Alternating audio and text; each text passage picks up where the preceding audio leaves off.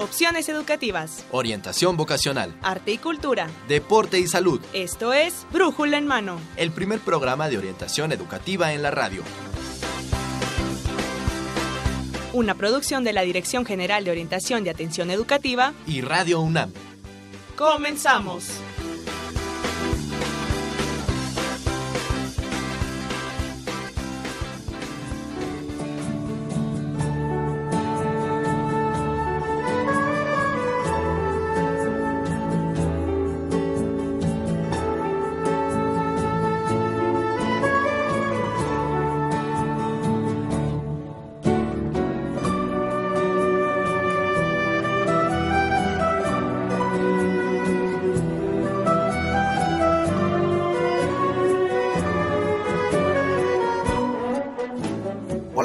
Muy buenos días. Sean bienvenidos a Brújula en Mano, el primer programa de orientación educativa en la radio, que es una coproducción entre la Dirección General de Orientación y Atención Educativa y Radio UNAM.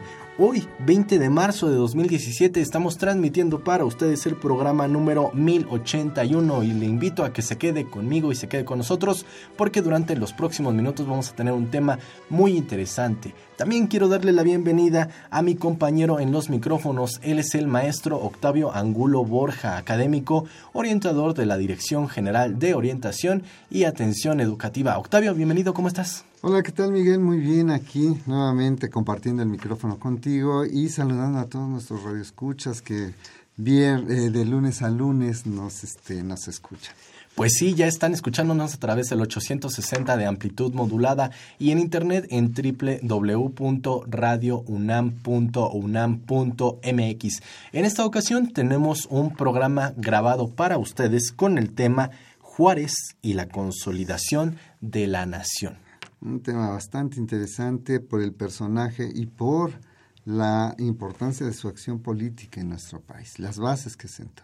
Pues sí, realmente es muy interesante conocer este personaje y pues realmente también el, impacto que tuvo dentro de, nuestra nación. Que, que consolidarla precisamente como nación.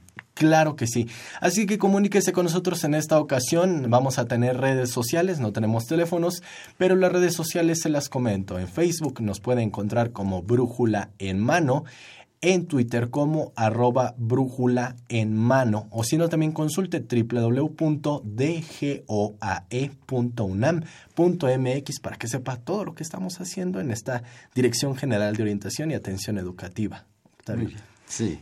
Y bueno, pues platicábamos Juárez y la consolidación de la nación. Para conocer más de este tema, Octavio, ¿qué te parece si presentamos a nuestro pues invitado? Pues contamos con la presencia del maestro Raúl González Lezama, él es subdirector de investigación del Instituto Nacional de Estudios Históricos de las Revoluciones de México.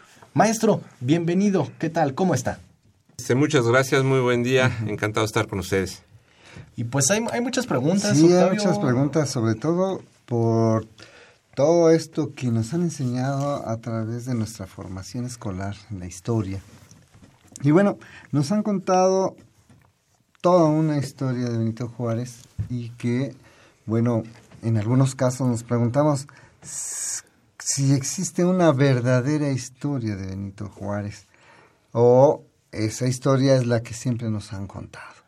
O sea, yo, yo, yo, tengo en lo personal mis dudas, porque la, hay, hay una historia de Juárez, ¿no? Juárez el pastorcito, Juárez... que se... Fuga de casa.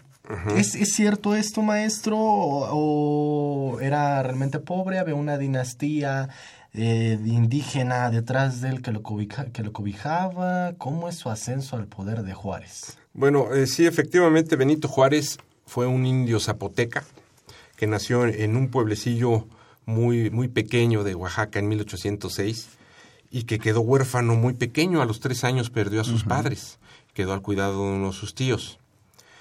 Y a los 12 años, don Benito sí decide irse a Oaxaca para estudiar. Esa era su vocación. Y lo sabemos por el propio Benito. Nosotros eh, podríamos dudar de la historia de don Benito Juárez, que tal vez eh, está prefabricada o, sus, sus admiradores lo han querido ensalzar más de la cuenta, pero muchos de estos detalles los conocemos por el propio Benito Juárez. Benito Juárez escribió su autobiografía Y eh, como cosa curiosa, la escribió no con la intención de hacerla pública. Él quería contarle a sus hijos cuál había sido su vida. O sea, no, no propiamente para que No era publicarla. publicarla sino y- dejar como que una memoria para Sí, pero para su familia. Y curiosamente se llama así, Apuntes para mis hijos. Y existe, es un cuadernito pequeñito de unos 15 centímetros de alto, escrita con la muy fea caligrafía de don Benito. Eh, eh, lo tenía él entre sus documentos. Entonces les digo que no era una, un afán de publicitarse o de decir, miren, decirle al público, miren, yo sufrí, yo conocí la pobreza y, y poco a poco fui creciendo. No era para sus hijos. Y efectivamente en vida nunca se supo eso. Mucho más tarde, cuando su familia dona documentos eh, personales de don Benito al Archivo General de la Nación, entre ellos viene ese cuadernillo que se llama así, empieza, Apuntes para mis hijos. Y él empieza con la vida. Dice, nací en San Pueblo, Gelatao, municipio de Ixtlán. Fueron mis padres indios zapotecas de la región. y, y él lo empieza a contar. Y él cuenta cómo su deseo de estudiar, que él quería estudiar, quería aprender. De hecho, eh, le pedía a su tío que le enseñara algo. Y que si no, no aprendía las lecciones, él mismo le llevaba la disciplina, él lo cuenta, para que le diera cómo se acostumbraba en la época. no aprendiste sí. la lección, toma. La sangre. Y entonces, eh, pero don Benito se, se veía encerrado en ese pequeñísimo mundo que es una aldea oaxaqueña. Y él quiere salir. ¿Hacia dónde voy? Pues voy a la ciudad de Oaxaca. Y a- los 12 años de su edad, abandona todo, obviamente sí lo confisca es- es se va. O sea, sí fue realmente sin permiso, fue Sí, así como sí. una fuga. Se fugó de sí, su casa. de, su- de su casa y, y se aparece en casa de, de los Maza. Entonces co- conocemos a la familia Maza, ¿no? que posteriormente, bueno, Sí, efectivamente, que posteriormente se hace su familia también porque ca- casa él con doña Margarita. doña. Pero eh, no hablaba, realmente no hablaba hablaba, español, muy poco, habla muy poco español. Entonces llega a ese lugar donde su hermana es sirvienta. Entonces ahí se ve los Ah, auténticos orígenes de don Benito, realmente humildes, donde su hermana es sirvienta en una casa y él llega a, a, pues, a pedir eh, trabajo. Mm, eh, de hecho, no trabaja en esa casa, sino en la casa de un encuadernador, el encuadernador Salanueva, que, que lo cobija. Se hace, eh, se convierte en su padrino y dice, ahí en sus, en sus biografía dice, de mi padrino, y así lo llamaré en adelante porque él me llevó a confirmar. Ah, ya, ya, ya. Entonces sí era su padrino. Ajá. Entonces lo cobija este señor, pero no quiere decir que le hiciera la vida fácil, ¿no? Que eh, tenía que ser eh, sirviente en esa casa, ayudar a- al señor Salar Nueva en su, en su taller de encuadernación y aprender el oficio. Pero este señor, que obviamente con un gran corazón, eh, le permite estudiar. Y lo inscribe en, en el seminario de, Santa, de la Santa Cruz. Y comienza su formación. Porque este señor Salanueva, su, su anhelo siempre fue ser sacerdote. Y por circunstancias de la vida no pudo serlo, no se pudo ordenar. Y entonces quería, yo creo que quería, como hace uno con sus hijos, Vivirlo a través vivirlo de a través de Juárez, construir su proyecto de vida a través a través de su protegido, y entonces él quería que fuera sacerdote. Y don Benito no tenía esa vocación. Yo no quiero ser No sacerdote. Y entonces le, le- le habla con su padrino y le dice, padrino, perdóneme, pero no tengo esa vocación. Y entonces yo creo que sí le causó algún dolor al, al- Sí, a su padrino. a su padrino, pero lo acepta, ¿no? Entonces les digo que sí se ve, como habla Juárez de él, se ve que era un señor de gran corazón. Seguramente fue estricto como se usaba en la como la época. La lo- época. Lo exigía, ¿no? Así Sí. era. Este, pero, pero sí eh, le dio esa oportunidad a don Benito. Y don Benito empieza a estudiar en el Instituto de Ciencias y Artes de Oaxaca. Que, Hay hab- que... Ajá, que habría que ver también que en aquel entonces los planes de estudio eran diferentes. No, absolutamente. Los niveles educativos también eran diferentes, ¿no? Sí, la exigencia era muy grande. También nosotros eh, vemos que en esa época salían formados eh, de una manera increíble y sí se usaba unos, unos métodos muy estrictos eh, que veríamos ahorita escandalosamente estrictos, pero era la usanza. ¿no? Y sí, un- un- una currícula amplísima, donde aprendían latín y aprendían otros idiomas y leían los clásicos. Entonces, estaba muy bien formado don Benito. Tan es así que siendo aún estudiante en el Instituto de Ciencias y Artes de Oaxaca, lo nombran catedrático o titular de la cátedra de física. Sí. Entonces había falta de docentes y hicimos, bueno, ¿a quién ponemos? Vamos a poner a los chicos más eh, Más aprovechados. Y uno de ellos era Benito Juárez. Eso explica también, a él le empieza a ascender muy rápidamente porque se ve que tenía el talento eh, y, y el, el hambre por aprender. Maestro, de esto, de esto que menciona, aquí también hay, hay algunos datos y es como un poco, un poco entrar a esta parte de, yo le llamo los mitos de la historia de Juárez y de, la, Ajá. de esta parte de la historia de México. Que a- a- a- yo supongo que en estos momentos es muy difícil ser regidor de, de un municipio a los 25 años. Eh, bueno, re- recuerden ustedes que la esperanza de vida era otra Sí. y entonces alcanzaba uno la madurez más rápido y, y la, la- sociedad te exige que madures más rápido y adquieras eh, responsabilidades más serias más pronto. Ahorita no, un muchacho de 25 años lo vemos como un chamaco y antes era ya un señor. Sí, Ajá. como pero- que los periodos de adolescencia se han Sí, ido sí, ampliando sí. conforme hemos ido avanzando en los años y en aquel momento la, Eh, la exigencia era ya, ¿no? Ya rápido, hay que Entra cumplir rápido. Y de hecho, eh, así como oh, fue catedrático de, de- de su instituto muy pronto, siendo todavía estudiante, eh, la demanda por gente con talento era mucha. Porque si el instituto, tal vez me equivoque del, exactamente el año, pero creo que se fundó en 1833 o 31, 33, eh, había falta de, de profesionales. Antes la- los institutos que había eran sobre todo para la formación de clérigos y ese tipo de... Sí, que eran ahora sí Los que la, tenían acceso la, también a- la profesionalización que más exitosa Sí. podría ser. ¿no? Y entonces sí hay una necesidad de profesionales y entonces eh, esa camada de jóvenes que en cuanto van saliendo ya van ocupando posiciones políticas y eh, en la- de, otra naturaleza, ¿no? Entonces no es tan raro que don Benito pudiera acceder a él y más que le digo que sí tenía ese talento. Sí, Era ahí muy- como muy que listo. me imagino que se conjuntan varios elementos. Por un lado, su origen humilde, por otro lado, ese talento que tenía y es el, la- eh, me atrevería a decir la conciencia que empezaba a tener de las necesidades del entorno donde él creció. Sí, eh, Para pero entonces tomar una postura política. sí, pero en ese momento era un hándicap. Ajá. Ser indio es un hándicap en ese momento muy grande. Sí, sí, eso sí. Sí, eh, todavía, acuérdense que quienes llevan la batuta en ese momento Sí, son los los criollos. Ajá. Eh, incluso los mestizos empiezan a abrirse camino, pero todavía los criollos son aquellos lo- los que dicen eh, de qué lado más caliguana. Entonces, eh, sí tiene Don Benito que, que lidiar en contra de eso, pero obviamente tuvo que haber demostrado una gran capacidad y sí llamar la atención de la gente, porque sí se hace de protegidos después, de perdón, de más protectores, pero no en el sentido de vamos a cobijar a este señor de cualquier manera, sino que vamos a, a aprovechar su talento, vamos a incorporarlo a nuestro equipo. Entonces, eh, empieza a relacionarse con gentes que lo van eh, llevando por ese camino, impulsando, pero porque eh, tenía necesidad de Porque gente. vean ese potencial también en él, Sí. ¿no? Yo supongo. Y de ahí me surge una, una duda con respecto a esto. Algo que inspirara a Benito Juárez para tomar una postura como la que toma, eh, ya siendo diputado y este siendo regidor.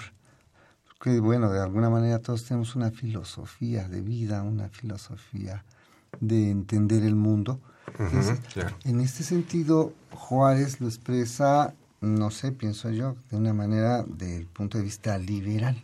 Así es. Buscar la libertad, establecer principios liberales. Pues sí, obviamente eh, el instituto comienza con la lectura de la ilustración, comienza a formarse eh, eh, con esa nueva ideología. Empie- Empieza, el mundo se le abre. Y empieza a ver que hay efectivamente una manera distinta de ver el mundo, de la que se debe relacionar los hombres. Empieza a cobrar conciencia de que debe existir algo que no había existido entonces, eh, que era el ciudadano Así es. tiene que empezar el hombre a hablar por sí mismo. Y no solamente desde la postura que, que ocupe dentro de la sociedad, dentro de un estamento. Eh, ¿Quiénes tenían voz en ese momento? El clero y la iglesia principalmente. No hay caminos, no hay vehículos para el desarrollo político del individuo. Eso se le va apareciendo en ese momento y se va relacionando con el, el- con jóvenes que también tienen iguales inquietudes del liberalismo, que es una nueva forma de ver el mundo. Para México ya sería algo tardío, ya en Europa eso era este, algo muy conocido, Francia, pero en México empieza a, a- a presentarse. Entonces, esa nueva generación de los que se forman en estos institutos que les digo a ustedes, que son creados por los primeros impulsores del liberalismo, la primera generación, que son eh, eh, Gómez Farías, eh, Mora, son los que fundan estos institutos, donde se van educando la siguiente generación. Mm, sí. Ah, a ver, aquí hay un poquito de, de fechas, que tal vez a muchos nos cueste trabajo esta parte de las fechas. 1846, Juárez es nombrado diputado por Oaxaca, por el, ante el Congreso de la Unión. Ajá. Un año después, designado gobernador. Ajá. Tal vez con todas estas ideas, ¿no? Y esta situación de decir la pobreza en la que él, de la que él proviene le hace tomar esta, pues tal vez esta postura, ¿no? Y usted decía, maestro, se le va abriendo el mundo. Ajá, sí, así es. Se hace un poco de algunos protectores, pero también se acerca a otras formas o, ¿cómo llamarle? A lo que voy es que por aquí surge la figura de Guillermo Tell. Sí. Eh, bueno, ¿Qué, qué papel juega? ¿Quién es? ¿O cómo es, Bueno, cómo es esto? Como todos sabemos, Guillermo Tell fue un patriota suizo que combatió la- a, a los franceses cuando estos ocupaban Suiza. Ajá. Entonces sí conocemos todos la historia de, de la ballesta, de Guillermo Tell y tal, pero más que nada es el, el símbolo. Este es un señor que pelea por su patria. Y Guillermo Tell es el nombre que adopta don Benito Juárez cuando se inicia en una logia masónica. Decías que, que vino don Benito, fue nombrado diputado eh, federal, eh, bueno, perdón, estoy diciendo una barbaridad, no federal, porque eh, en ese momento era el centralismo lo que rifaba. Entonces Oaxaca no era un estado, era un departamento. Entonces viene como diputado por el departamento de, de- de Oaxaca a la Ciudad de México y conoce a otros liberales. Va, eh, don Benito va evolucionando en su pensamiento. En su natal Oaxaca, sí se los jóvenes estudiantes del momento se encuentran con el liberalismo, empiezan a estudiarlo. Y viene ya a la Ciudad de México a nutrirse más de él, se le amplía todavía más el horizonte y decide que como no hay canales de participación para el ciudadano eh, en la política, es unirse a una logia masónica. No existen los partidos políticos como nosotros los conocemos ahora, son grupos políticos. Y la mejor manera de participar es ingresar a uno de ellos, que es una logia masónica. Entonces inicia en el rito nacional mexicano y adopta el seudónimo de Guillermo Tell. Mm, Yo creo que inspirado en esa historia que les platicaba yo. Sí. Que tiene, bueno, tiene que ver con más acciones que emprenderá más adelante eh, Juárez. Juárez, ¿no? Em, algo, algo hay de eso, pero todavía eh, Juárez tiene un liberalismo moderado.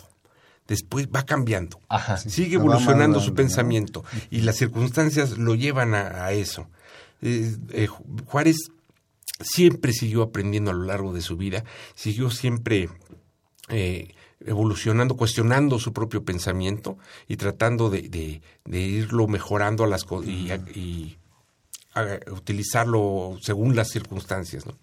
Oye, qué, qué interesante la verdad lo que nos comenta el maestro, porque hay tanto, Octavio, que dices, nos enseñan en, en la escuela, los libros nos, dis- nos dicen, este, Sí. actualmente el Es que- Internet, que pueden decir que es otro medio de información. No, y es que existe la duda finalmente de cómo es usada la figura de Juárez para un régimen en poder, ¿no? O sea, qué tonalidades le da a las biografías. Vamos a seguir platicando de eso aquí con, con, con, el maestro del Instituto Nacional de Estudios Históricos de las Revoluciones de México. Así que si quieren hacer alguna pregunta, quieren conocer un poco más, pues comuníquense a los medios de contacto. En esta ocasión, Facebook Brújula en Mano, correo brújula en mano arroba hotmail.com o Twitter arroba brújula en mano. Vamos a una pequeña cápsula y estamos de vuelta con ustedes, amigos.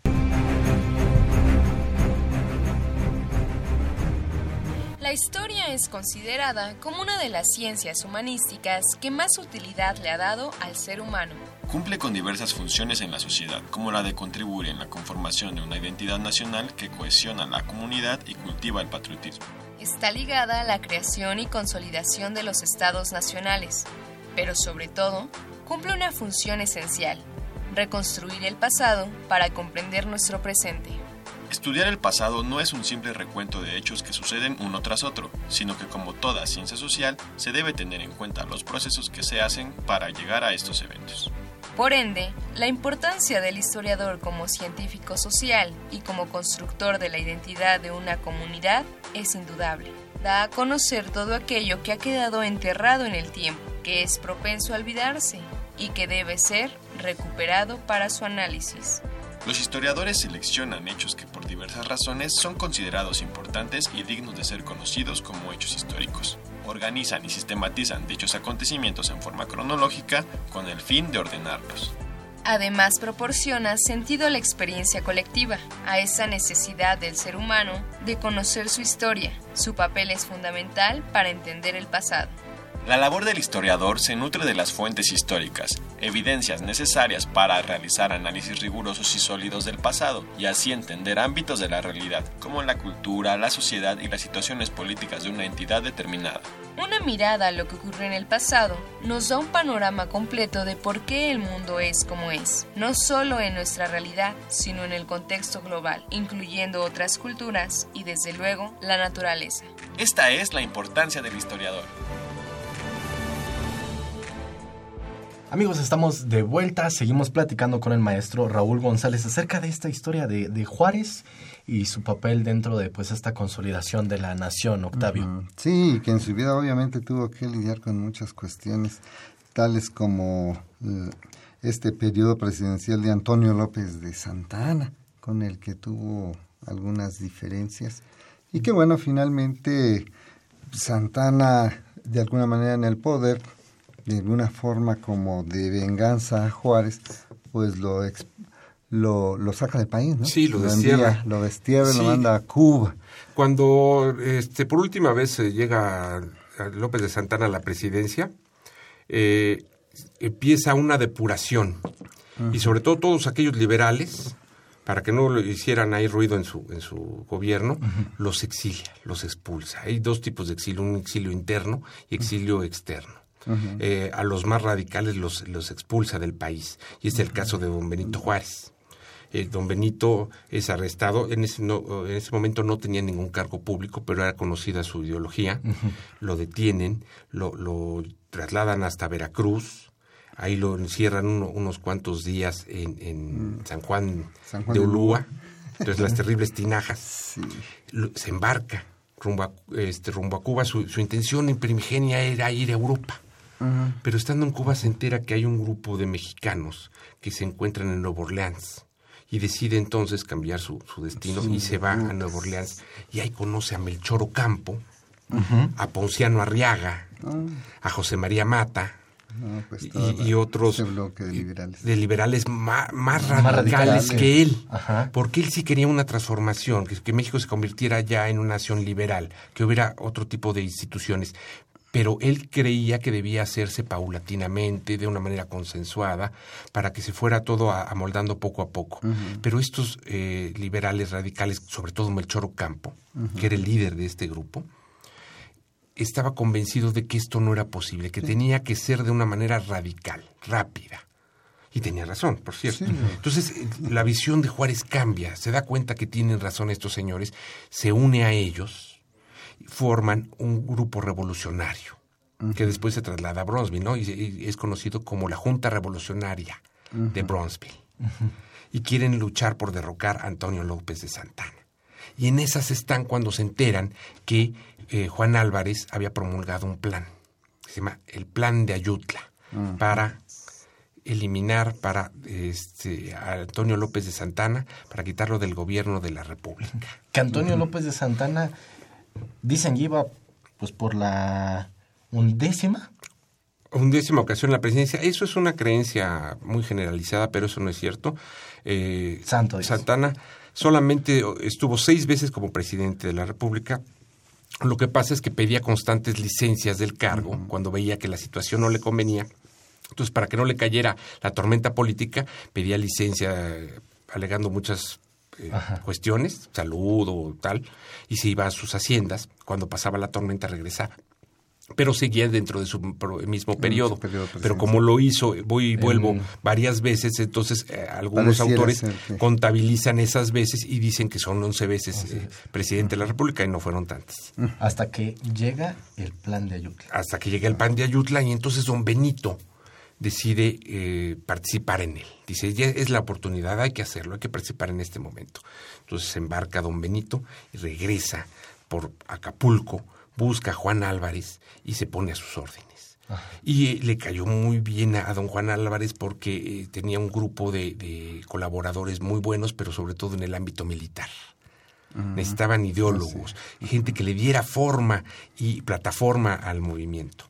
Y ese fue el caso de don Benito, que auxilió muy bien a, don Juan Álvarez, tan es así que lo nombra su ministro de justicia.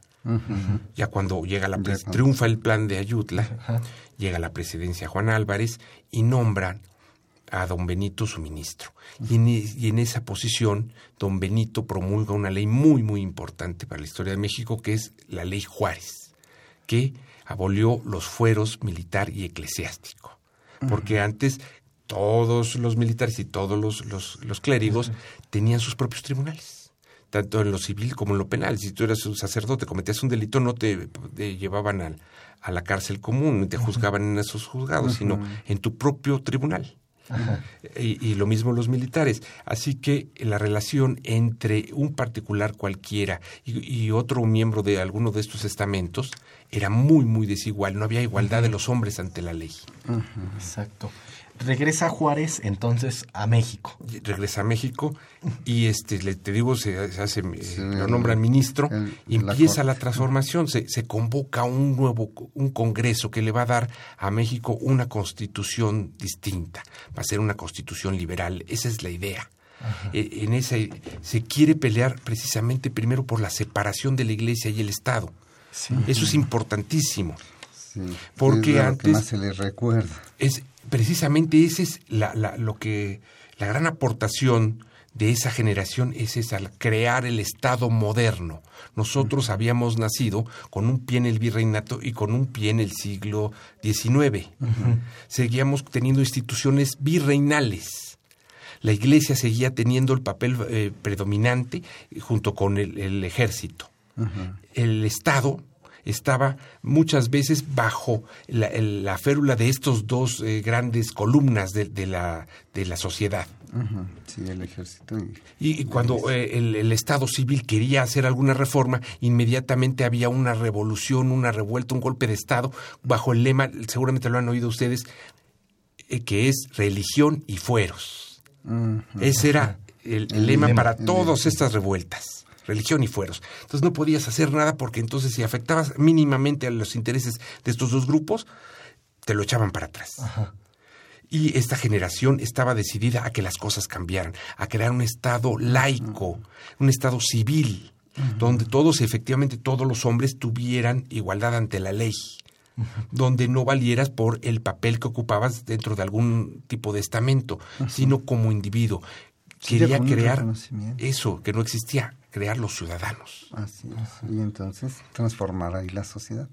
Cuestión que no fue fácil, ¿verdad? Dificilísima. sobre todo cuando se diga, a lo mejor lo digo de esta manera, este, desde un punto de vista clandestino, en una oposición no reconocida legalmente, no hay partidos, no había esto, pero que finalmente estos grupos tenían que hacerse de recursos para poder este, subsistir y poder este, desarrollar, tener la gente. Y obviamente esto los lleva a endeudarse, ¿no? A buscar apoyos. No, fíjate que económicos, ¿o curiosamente no. Este, Ah, eh, la, la- la- esta lucha por, por transformar la, la sociedad fue abierta. No, ok.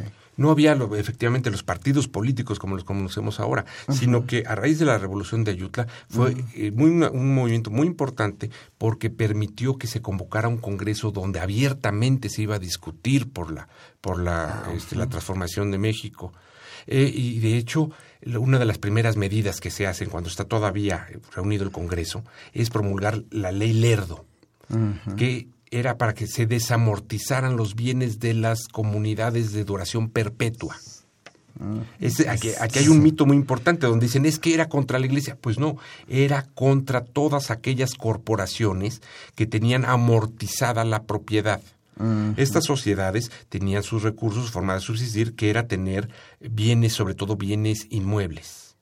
Eh, Pero cuando hablamos de, de sociedades perpetuas, estamos hablando, fíjense, de la iglesia, de las comunidades indígenas y de eh, algún otro tipo de comunidad que, que tuviera eh, duración perpetua. Pero básicamente estas dos que les digo, las comunidades indígenas, los ayuntamientos. Los ayuntamientos. Los ayuntamientos. Entonces, pero dicen, tu iglesia, ¿para qué necesitas ser dueña de haciendas? Tu función es la cuestión religiosa. Y tal vez, sí, los hospitales, sí, la educación, pero nada más. Así que tú tienes la obligación de vender aquellas propiedades que no sean para tu uso directo de tu función. Venderlas. Venderlas. Ajá. Se te van a... Se eh, iban a comprar. te, la- te van a comprar. Así que eh, aquellos arrendatarios de una propiedad de la iglesia o de, la- de una comunidad indígena podían denunciarlas, decir yo estoy rentando, de ahora en adelante ya no rento, sino que lo que estoy dando yo va a ser mi abono para que irlo pagando. Para irlo pagando. para irlo pagando. La renta se convierte entonces en... Sí, en, en- Pago. en tu pago. Ajá. Y esto eh, pues, se, va a se le va a dar al, al propietario, sea la iglesia, sea una comunidad indígena, sea el ayuntamiento.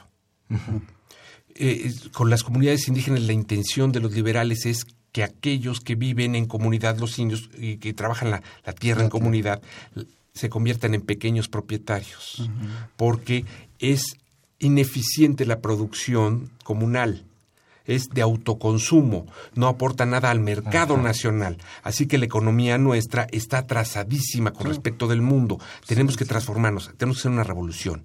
Eso es lo que hacen los liberales en la Constitución del 57. Pero a los conservadores no les gusta. Y ahí viene donde lo, lo que me decías tú, Octavio, de que hay que llegarse recursos. Sí, el momento que a la iglesia le estás quitando sus recursos, pega el grito en el cielo. Eh, el ejército también ve vulnerados sus intereses. Y los conservadores dicen, no, vamos a echarlo esto para atrás. Así es. Y dan un golpe de Estado en el 57, desconociendo la Constitución. Es cuando tiene que volver a huir. Y entonces eh, eh, Benito Juárez, que es el presidente de la Suprema Corte de Justicia, le corresponde ocupar la presidencia, porque es el propio presidente de la República quien da el golpe de Estado. Ignacio Comonfort este, es seducido por los conservadores y por el ejército. Le dicen, oiga, general, mire, esto está horrible, a, la- nadie le gusta, atentan contra la iglesia, atentan contra el ejército, tal. Tenemos que dar eh, eh, marcha atrás a esta cuestión. Lo convencen y da un golpe de Estado. Pero, ¿a quién le corresponde entonces defender la Constitución? A don Benito Juárez. Y se convierte en presidente de la República por Ministerio de Ley. Exacto. Esto es en él. 57, diciembre del 57 y ocupa la presidencia en el 58. En los primeros de- días de enero del 58. Y de aquí van a ser una de las tres revoluciones. Si esta es la revolución, la- una de las tres revoluciones eh, que ha tenido México. La primera, la revolución de independencia. La segunda, la, la revolución de reforma liberal. Y la tercera, la revolución mexicana. Y es una revolución porque efectivamente transforma ah, desde el- sus cimientos todas las estructuras políticas, sociales y económicas del país. Es una de las grandes revoluciones. Juárez viene a expedir las leyes de reforma. Así es. ¿Cómo es este proceso? Sí, Benito Juárez tiene que abandonar la Ciudad de México, que se queda en manos de los, cons- de los conservadores. Y empieza la que conocemos todos como la Guerra de Reforma. lo- eh, y hay dos, dos presidentes al mismo tiempo. Un presidente nombrado por los conservadores y el presidente legítimo. Y decimos legítimo porque estaba efectivamente apoyado por la por la Constitución y es reconocido por eh, eh, por muchas otras entidades eh, dentro de la República. Algunos grupos sí lo reconocen, otros grupos reconocen al, al gobierno conservador. Benito Juárez tiene que huir de la Ciudad de México, de abandonarla. Se traslada a Guadalajara, instala su gobierno. Ahí es traicionado por la Guardia Nacional de, de- de Jalisco. Eh, intentan ejecutarlo. Recuerdan ustedes que aquel episodio de Los Valientes no asesinan, donde es protegido por Guillermo Prieto. Entonces convence a Guillermo Prieto a estos señores para que no, no, No lo no lo ma- maten. no maten a, don Benito y a su equipo, porque era, todos estaban amenazados. Eh, y, pero tiene que abandonar Jalisco, don Benito. Eh, se traslada hasta Manzanillo. En Manzanillo se embarca. Toma un, un- un velero, un buque norteamericano que lo lleva a, a Panamá. En Panamá tiene que cruzar este istmo. No existe el canal todavía Todavía, ¿no? Este, se vuelve a embarcar y total, dando un- esa tremenda vuelta, llega a Veracruz y ahí instala su- el, el gobierno de la República. Y dice, ¿cómo quitarle armas a, a los conservadores? Y entonces les pega donde más le duele, en el bolsillo. Porque quienes estaban financiando al ejército conservador era la iglesia. Sí. Dijo, ah, me ibas a, a obligar a vender mis propiedades. Pues no, fíjate, no te doy nada. Y le- él fue el que patrocinó todo este golpe de Estado y le dio recursos a- al ejército para que se armara y para que combatiera a don Benito. Pero eh, eh, don Benito y su equipo, que era gente muy brillante, Melchor Ocampo, Guillermo Prieto, Ignacio Ramírez, e- ese tipo de gente, eh, dijeron, bueno, pues vamos a actuar con la cabeza, Sí. Vamos a pelear con las armas que tenemos, pues señores, las leyes de reforma. Y te iba yo a desamortizar tus bienes, te- se te iban a ¿Se pagar, iban a ¿verdad? pagar? Pues ahora no, fíjate. Ahora vamos a nacionalizar en favor del Estado esos bienes. Y si antes te había dicho que solamente te iba a, a obligar a vender tus haciendas, tus vecindades, porque la iglesia era el principal propietario de, de bienes inmuebles en la Ciudad de México, este, pues ahora no. Eh, ahora va absolutamente todo, también los templos, también las- los hospitales. Y antes tú te, te había yo dejado algunas funciones, como por ejemplo el registro eh, civil. Este Sí, no existía, el registro estaba en manos de la iglesia. Entonces, solo había fe de bautismo, de matrimonio, de, de funciones, ese tipo de cosas. El Estado no tenía control sobre la población. Y decimos, te voy a quitar las armas, no solamente el recurso económico, sino tu, al- eh, tu- tu recurso sobre la población, el control de la población. Hasta Porque la- educación. la educación también. Porque la iglesia, vean cómo sí empezó a ser antagónica de la cuestión del 57, dijo, aquel civil que jure la constitución queda inmediatamente excomulgado. Así que no te podías casar si habías jurado la constitución. Y efectivamente les negaban el sacramento, de- no te podían enterrar en ningún lado si habías jurado la constitución. D- Don Benito Gómez Farías, presidente del Congreso del 57, diputado constituyente, murió en esos años y fue enterrado en el jardín de su casa, ¿Por qué no? le- porque como excomulgado no tenía lugar en un panteón, que eran todos manejados por la iglesia. Entonces, las leyes de reforma son esas, matrimonio civil, Ajá. nacionalización de bienes, registro civil, Ajá. eh, control de, de los cementerios. Ese control, esa, con lo cual, hay que decirlo así, porque eso ocurría, con lo cual la iglesia extorsionaba a la población. Si tú apoyas a esos eh, rojos, tú No vas a tener derecho no tienes a derecho ni a vivir, ni a, ni a morirte. Ajá. No te puedes casar, no puedes registrar a tus hijos, no puedes hacer nada. Te mueres y a ver qué, a ver qué hacen contigo. Sí.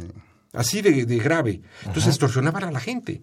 Y, y- y- y se dice, incluso Melchor Ocampo en una circular, cuando se expiden las leyes de reforma, dicen para que cese esa extorsión en contra de la población. Esa es la revolución, por eso es una revolución. Ajá. ¿Qué aportación dio Juárez? ¿Dio alguna aportación? Eso, crear el poder del, del ciudadano. Como- Con esta palabra que se usa mucho, empoderar a la gente. Generar las condiciones para darle ese poder ¿sí? a la gente. Crear el Estado laico. Oye, habla de la inteligencia también que poseía, que poseía Juárez, ¿no? O sea, no vamos a un levantamiento armado, sino ir cortando estos el recurso del capital. No, de hecho, estaban en medio de la guerra. Había guerra. Había guerra. Plomazos, muertos, todo eso estaba ocurriendo. Pero decían, vamos a cortarles su, su, su fuente de, que mantiene, que les, les permite eh, rebelarse en contra del Estado. Entonces, los recursos. Sí, porque había dos estados dentro de un mismo país, dos, dos, dos eh, eh, soberanías. los, conservadores y los liberales. Sí, y sobre todo la iglesia era un ente súper estatal, que tenía más fuerza que el propio Estado. Entonces dijimos, eso no puede ser. Así que, ¡pum!, vamos a cortarle esa fuente de ingresos, vamos a acotarle esa extorsión contra eh, el, individuo. Y sobre todo la conciencia en la gente. sí. Y no, no, dice, ¿cómo es posible que no pueda en este país no había libertad de culto, ¿sabían ustedes eso? Que tú necesariamente tenías que ser católico o católico. Sí, apenas en este, el siglo pasado. No, no, no, no en el 19. ahí se expide, en esta, una de las leyes de reforma fue la libertad de cultos. Hasta ese momento, ¿qué le debemos a Juárez? Todo eso. Todo eso. A Juárez y a su generación. Vamos a seguir platicando más de esto. Vamos antes a la UNAM, sus carreras y su campo laboral. Y estamos de vuelta para también culminar nuestro programa. Así que vamos a esta cápsula y estamos de vuelta, amigos. Oye, ¿te has preguntado cómo le hacían los aztecas para ir de un lugar a otro? No, pero debió costarles mucho trabajo. ¿O cómo le hicieron los romanos para conquistar tantos lugares? ¿O cómo inició la Primera Guerra Mundial? Eso una vez lo vi en la escuela, pero no recuerdo.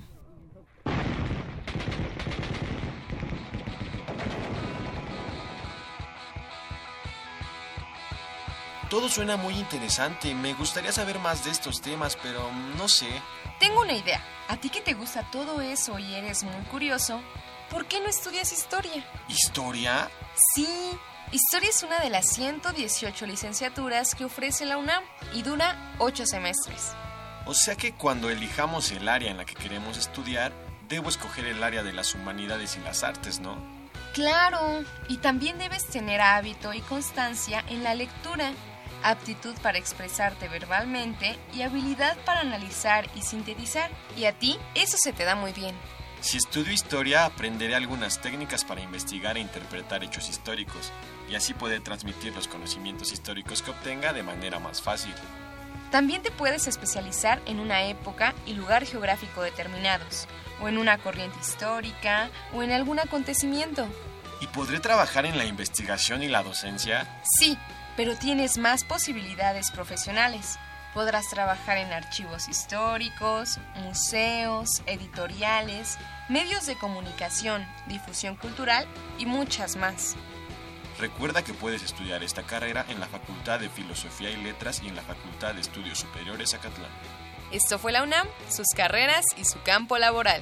Nosotros somos Israel García y yo, Janet Robles.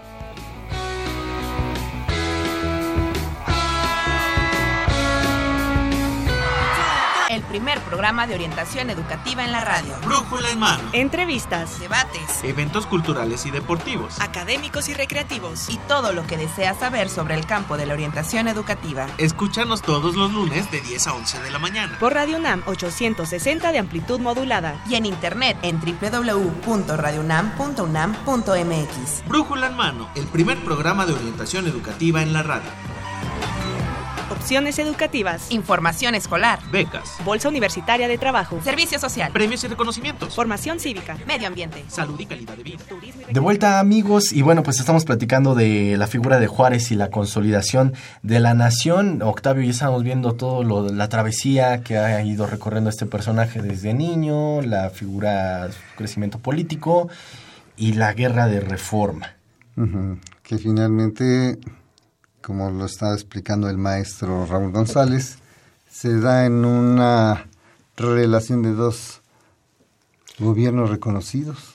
Triunfan pues Y obviamente ahí los liberales empiezan a, a dictar una serie de leyes que van quitándole los recursos a los conservadores y bueno, triunfan los liberales, pero Los conservadores al parecer habían tenido algunos compromisos internacionales que Sí, propician un conflicto mayor. Pues sí, efectivamente, triunfa la causa liberal, eh, se restablece la Constitución de 1857, es cuando Juárez llega a, a- a México, a la Ciudad de México, convoca elecciones y es electo por primera vez presidente de la República, porque les decía, recuerden ustedes que fue por, eh, te- por Ministerio de Ley que había ocupado Sí. la presidencia, Como no era presidente interino. constitucional.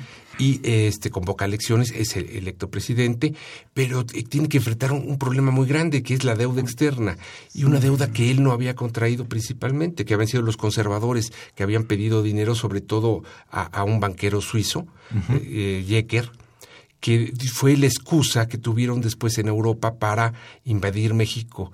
Este, reclamando el pago de esta deuda. México no desconocía esa deuda, sino que pedía una moratoria del pago, pedía dos años de, de- de gracia y este, en Europa no se aceptó, se arma una escuadra de, de- de Inglaterra, España y, y Francia para venir a, a reclamar el, el- el cobro de esa deuda. O sea, Este, el banquero era... era, Era pero suizo. se nacionaliza francés para poder este, Pues, reclamar reclamar el apoyo de Francia. de. Pero eh, esta era una excusa, todos sabemos que era una excusa. La intención de Napoleón III era establecer un- una monarquía aquí eh, en, en México, eh, sobre todo porque él tenía muchas ambiciones sobre América Latina, de influir en la, en la política eh, latinoamericana. Ajá. Y así que él quiere poner a alguien aquí, a alguien de su equipo. Entonces quiere poner a, a Maximiliano y la mejor excusa es, eh, es El cobro. el cobro de esta deuda, intervenir en México y vienen aquí a, a- O sea, pero México ya había dicho, mm, Este- dame un periodo de gracia De dos de Eh, años. sí, dos años. Ajá, bueno, ¿no? Ju- Juárez decretó unilateralmente es- esta moratoria, ¿eh? Eh, pero no aceptan esas condiciones en Europa y vienen nuestros principales acreedores, que son esos países que comentamos, llegan a Veracruz y amenazan con una intervención militar. El gobierno de Juárez logra, y es también un gran triunfo diplomático de Juárez, eh, logra convencer a España, a Inglaterra, de cuáles son las reales condiciones de México, de que se eh, va a llegar a una- un arreglo, pero eh, debe ser diplomático, no debe ser por, eh, por medio de las armas y los convence, se retiran ellos, pero queda Francia y se queda porque, les digo, tenía Su una doble intención. ¿no? Ajá. Y entonces establece el imperio de Maximiliano aquí, dura hasta 1867, ¿no? Eh, eh, llega Maximiliano en el 64 y es ejecutado hasta el 67. Pues Pero vean ustedes, esto hace- es uno de los grandes méritos de Juárez, re- eh, encabezar la resistencia contra la intervención y el segundo imperio. Eh, todos eh, recordamos perfectamente la batalla de 5 de mayo. Entonces, esto fue obra de, de- de- de todos los mexicanos, pero estuvieron a la cabeza de don Benito. Don Benito fue el que lideró esta resistencia. Tuvo que abandonar la Ciudad de México y anduvo por todo el norte de la República en un peregrinar que todos recordamos ahí como en telenovelas, por ejemplo, como El Carruaje, Sí. que es cierto que efectivamente cruzó el desierto y andaba mo- moviéndose y siendo perseguido por, por los imperialistas o por los franceses, ¿no? Y conservadores que estaban apoyando el imperio. ¿no? Exactamente, pero, pero siempre sin abandonar la lucha contra el imperio, siempre manteniendo viva a la república en algún punto de la, de, de- de- de la geografía nacional, ¿no? Llegó hasta la frontera y se quedó en el, en, en Paso del Norte, porque creen que ese Paso del Norte cambió su nombre por Ciudad Juárez. Entonces no, no, no es un tributo gratuito. Lo, lo ganó, fue el último punto de la República donde se estableció la raya sin salirse nunca, sin abandonar territorio nacional, pese a las presiones, en las condiciones más paupérrimas, resistió la República, siguió viva. Entonces, ¿cuáles son los legados de Juárez? Eso, la transformación de un Estado moderno y también la defensa de nuestra independencia, de nuestra soberanía. Siempre lo mantuvo viva. Entonces, ¿cómo no va a ser Juárez uno de nuestros más grandes héroes? no? ¿Qué cosas porque lleva la relación con el personaje que hablábamos que se inició el programa de Guillermo Tell en esta lucha contra los franceses? Sí, pero en este caso ya adquiere una dimensión propia. Por- eh, se recuerda eh, todavía un Juárez muy joven, tiene tal vez un, eh, una admiración por este Como personaje. que una parte de, de- de ese entre leyendas, sí. de joven, ¿no? Que es inspirado por una cierta imagen, pero en esta parte, ya en este momento que estamos hablando, y es un Juárez definido y es un Juárez con una figura, con toda una trayectoria. pero un de, realmente digno, honestamente, de admiración. Tan es así que son en esos años cuando dos repúblicas hermanas, de forma independiente y sin conocimiento uno respecto del otro de que lo habían hecho, declaran a don Benito Benemérito de las Américas. Es un título que no se le da en México, se le da en Colombia y en República Dominicana. Y curiosamente, eh, Dominicana no sabía que ya se lo había dado Colombia. Colombia. Ni Colombia. O sea que no hubo un acuerdo entre No hubo un acuerdo, sino que es un verdadero ejemplo para América de la, de la defensa de la independencia de, contra una potencia.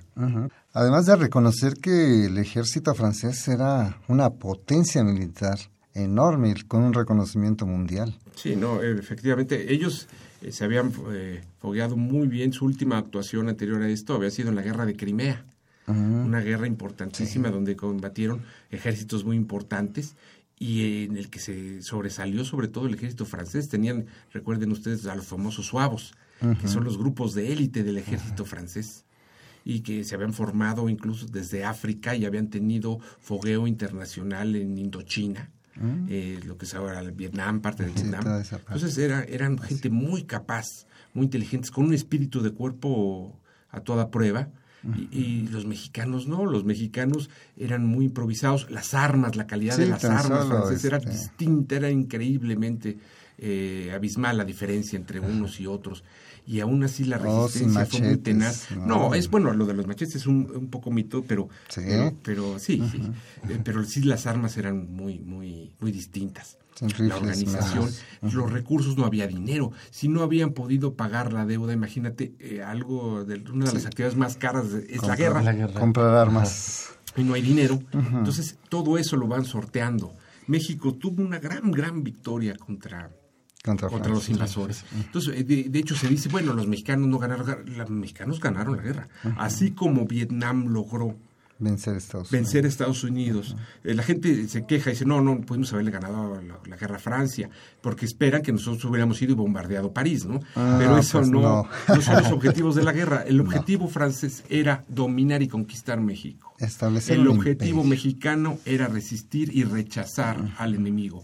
México cumplió con sus objetivos, Francia, no.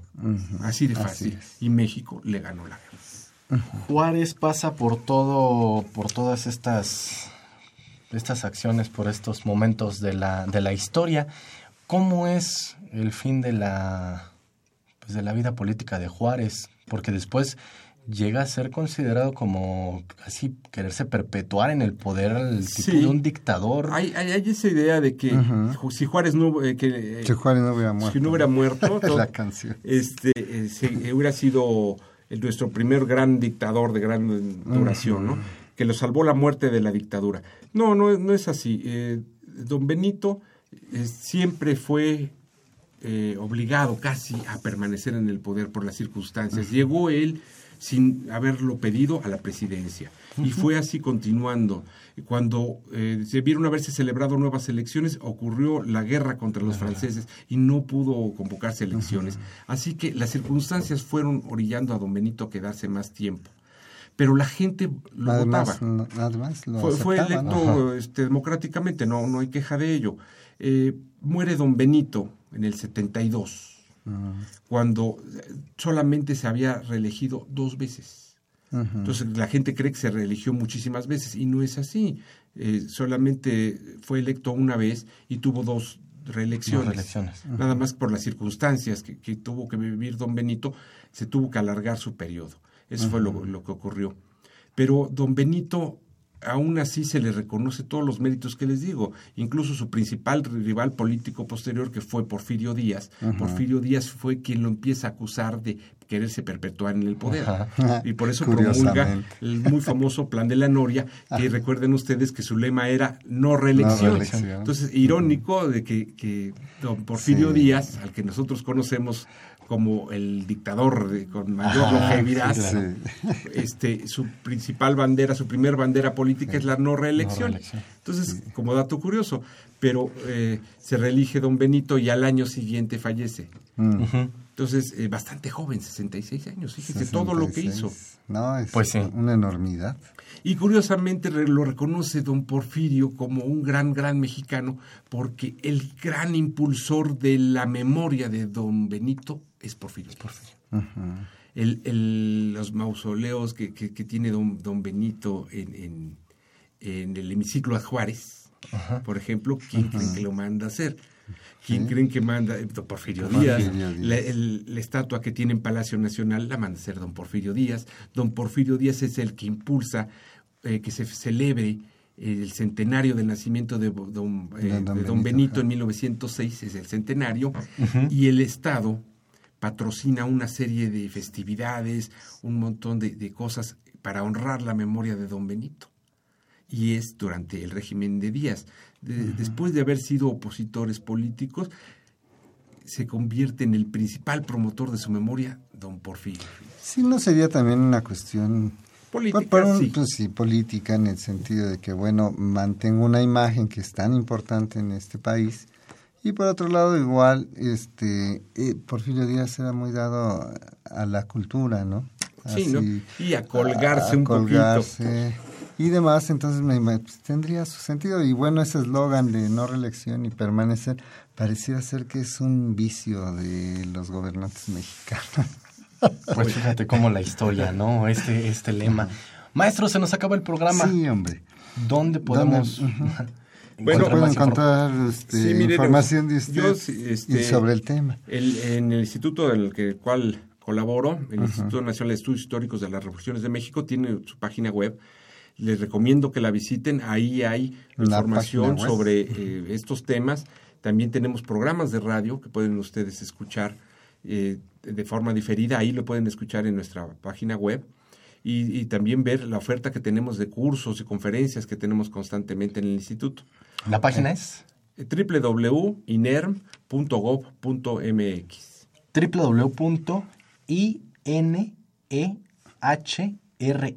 Así www.inehrm.gov.mx. Así es. Y ahí conocen toda la oferta. Todo Claro que sí, los, los invito a, a que nos visiten.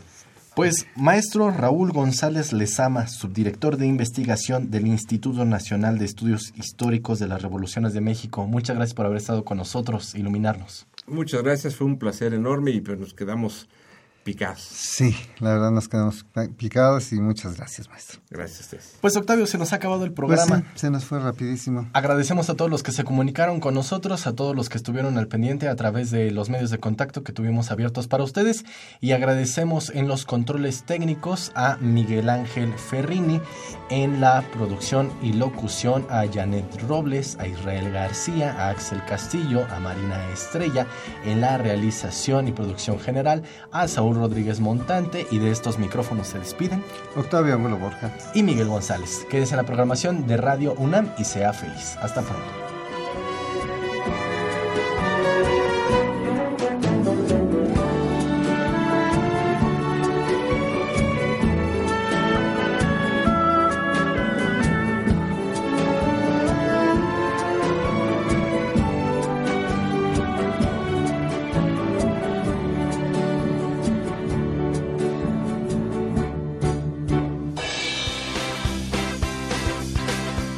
La Dirección General de Orientación y Atención Educativa, y Radio UNAM presentaron Brújula en Mano. el primer programa de orientación educativa en la radio.